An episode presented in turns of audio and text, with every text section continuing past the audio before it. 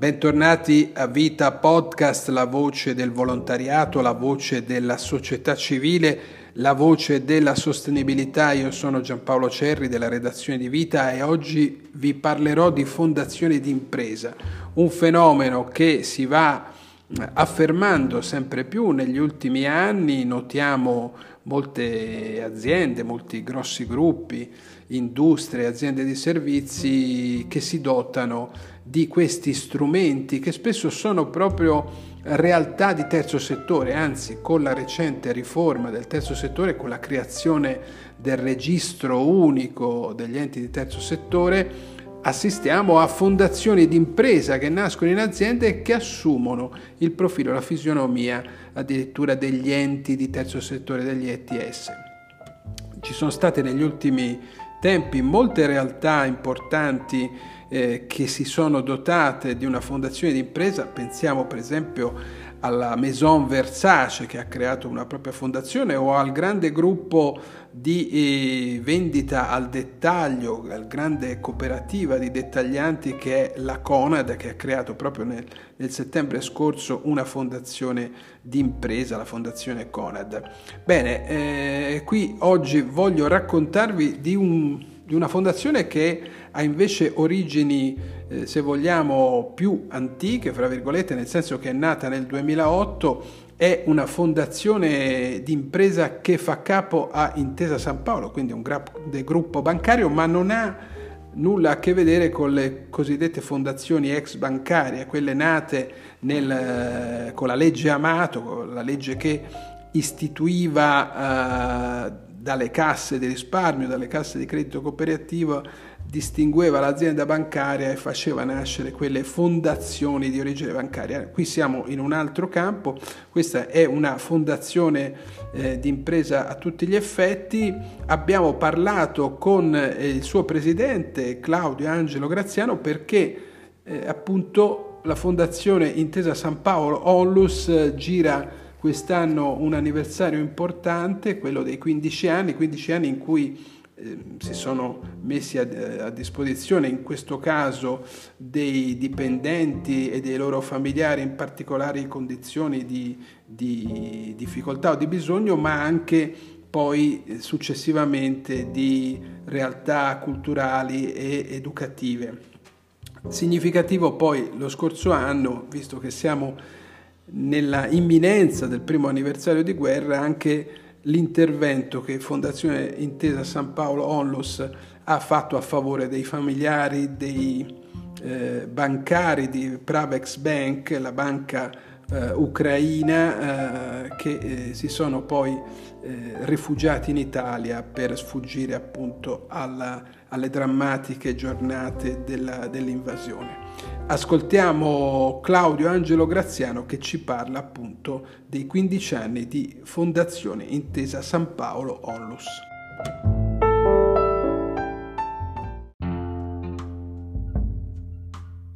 Noi abbiamo immaginato e creato questa fondazione all'interno della più ampia tematica del welfare, quindi la sussidiarietà, il sostegno e questi temi della solidarietà sono andati ad affiancare quelli che normalmente sono i temi più classici, no, del welfare aziendale, che sono quelli della previdenza, dell'assistenza, del circolo recreativo. Siamo partiti con un duplice scopo: da una parte aiutare i dipendenti o gli ex dipendenti che si trovano in situazione di bisogno, e questo è uno dei motivi per cui all'interno welfare aziendale in senso stretto, però con un'attenzione ai temi della cultura e anche interventi a più ampio raggio a quelle istituzioni che operano nel settore, nel campo della solidarietà. Arriviamo quest'anno, nel 23, a 15 anni di operatività. Abbiamo, diciamo così, complessivamente erogato 9.300.000 distribuiti su questi temi che accennavo prima, quindi 7-8 milioni a favore di dipendenti dipendenti o ex dipendenti, un 9 milioni circa per il diritto allo studio, facendo beneficiare circa 3.300 studenti, ma quello che è importante è anche coinvolgendo circa 40 università statali, e poi la differenza, un 12 milioni di euro erogazione a favore degli enti che operano nel settore appunto della solidarietà. Parlando del tema che ho accennato prima della cultura, sicuramente i giovani e la cultura è un tema sentito, un tema presente nel piano, ma è un tema che fa parte di una responsabilità più ampia anche dell'impresa e anche di tutta la tematica oggi sentita dell'ESG e quindi del sociale, no? Dare ai giovani il diritto, consentire il completamento del diritto allo studio, di arrivare a un'occupazione è sicuramente una delle finalità che è sempre stata presente in Intesa Sanpaolo, e quindi sia le iniziative di beneficenza diretta a favore dei ragazzi, quindi le borse di studio che sono in situazione di bisogno, ma anche delle iniziative un po' più alte di alta formazione, che sono le iniziative che sono già arrivate sono state rinnovate nel tempo, che sono i dottorati appunto in materia umanistica. Tanti ci chiedono perché materia umanistica, perché i dottorati nelle materie diciamo così più scientifiche hanno già un sostegno diretto e indiretto da parte dei privati, da parte dell'industria. Per noi è importante anche valorizzare quei valori culturali e patrimoniali artistici dell'Italia, che sono anche una delle caratteristiche appunto del paese, e possono particolarmente in un periodo di cambiamento, di incertezza, dare quei valori che ti permettono di affrontare temi che effettivamente ancora oggi per tanti sono nuovi, no? Cioè oggi ci stiamo affrontando delle situazioni nuove, e avere delle basi solide, dei valori culturali anche storici aiuta tutti, ma aiuta in particolare i giovani. Senta Presidente, c'è comunque di questa vasta attività, ci sono alcuni progetti che a suo avviso insomma incarnano bene un po' lo spirito che vi ha mossi in questi 15 anni, l'operatività, l'efficienza degli interventi, o esemplifichino in qualche modo il vostro lavoro? Un tema generale che vivo dappertutto, ma ragion di più in Intesa Sanpaolo, che è sempre stato un pochettino un tema molto sentito, è quello dell'inclusione e quello del supporto alle disabilità, e quest'anno abbiamo fatto un'iniziativa nuova che è quella di premiare delle tesi che affrontano questo tema nel modo diciamo così più ampio possibile, sia sotto il punto di vista dello studio che delle applicazioni pratiche, ad esempio nel digitale eccetera, in modo da aiutare questi giovani non soltanto sotto il punto di vista diciamo così tecnico, ma anche a inserirsi nel mondo del lavoro. Quindi tutte quelle cose che possiamo fare con l'innovazione, quindi in tutti i campi, compreso quello scientifico o quello digitale, ben vengano, ed è giusto premiare queste iniziative. Questa è un'iniziativa molto sentita, nuova, che speriamo di ripetere nei prossimi anni. Poi c'è un tema che secondo me abbiamo sempre, è una delle nostre peculiarità, siamo piccole come fondazioni, abbiamo detto che siamo partiti da un'iniziativa che era più a favore dei dipendenti, e l'abbiamo estesa, diciamo usciti poi campo più diretto iniziale verso l'esterno, ma la caratteristica è di aiutare le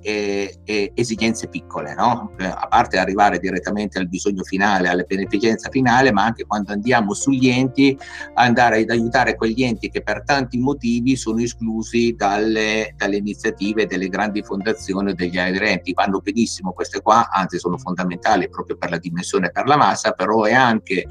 bello aiutare iniziative più piccole, di cui l'Italia è ricchissima, facendole crescere logicamente con attenzione sia agli obiettivi, alla trasparenza e quindi sotto il nostro punto di vista alla diversificazione e alla rotazione. Io penso che questa sia una delle peculiarità che abbiamo cosa pensiamo di fare per il futuro, interventi che vogliamo fare, è proprio quello di automatizzare le richieste di intervento che, essendo diverse e numerose, richiedono anche qua un supporto sotto il punto di vista della meccanizzazione e della digitalizzazione. Quindi uno dei primi interventi che stiamo appunto per mandare a regime è proprio quella della digitalizzazione delle domande e anche del monitoraggio dei ritorni, perché è fondamentale nelle attività, particolarmente sugli enti esterni, davanti alla trasparenza e alla concretezza dell'iniziativa, avere anche un ritorno che l'operazione, che l'iniziativa sia andata in porto. Ecco Presidente, fra gli interventi dell'ultimo periodo c'è uno legato molto all'attualità a favore dei vostri colleghi della Pravex. La banca ha fatto la sua parte, tra l'altro lo raccontiamo nel numero di Vita che è appena uscito, ma anche la Fondazione, con la leva del welfare aziendale, è andata in soccorso ai familiari dei vostri dipendenti. Esatto, fa parte un pochettino anche della siamo piccoli, c'è delle regole di governance abbastanza stringenti, tutto collegato, tutto incentrato su un consiglio di amministrazione flessibili, ma anche flessibili nell'andare a individuare di volta in volta delle iniziative quando ci sono dei bisogni specifici. Ho parlato prima di colleghi, di dipendenti o stipendi in situazione di bisogno, ma la capacità anche di arrivare laddove ci sono le esigenze. Vedi quelle dell'Ucraina che ha citato lei prima, vediamo quelle dei disastri, no? Quando ci sono terremoti o alluvioni, e quindi siamo sempre riusciti a supportare, ad aiutare, con le dovute attenzioni alle situazioni specifiche, questi colleghi. Ecco. Abbiamo le nostre specificità, prima non l'ho detto, nelle regole di governance di una struttura seppur semplice, comunque noi abbiamo una partecipazione paritetica sostanzialmente con il sindacato, che è un'altra caratteristica nostra ed è un punto di forza da valorizzare, no? Ecco, questo punto del sindacato la ringrazio di averlo ricordato, che è un punto innovativo. Vogliamo spiegare come funziona la governance? Cioè il sindacato ha diritto a alcuni ruoli di controllo e compartecipa nelle decisioni, entra nel consiglio. Noi abbiamo un consiglio composto di 10 membri, 5 sono nominati dalle organizzazioni sindacali e teniamo presente, l'ho accennato prima, il consiglio di amministrazione è l'unico organo che ha, oltre all'ordinaria manutenzione, anche le scelte degli interventi, quindi c'è una condivisione sempre degli interventi.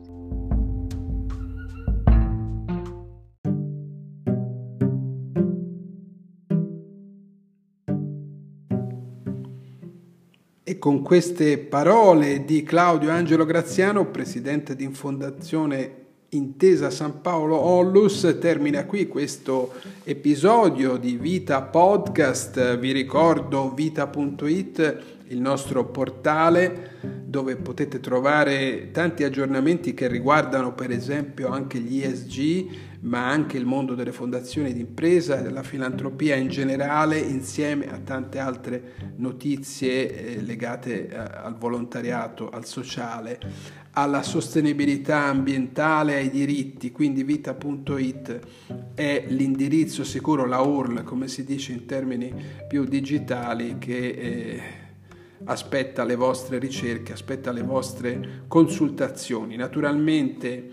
c'è un numero imperdibile di Vita in edicola o acquistabile anche sempre dal nostro portale, un numero dedicato a un anno di guerra in Ucraina. Abbiamo raccontato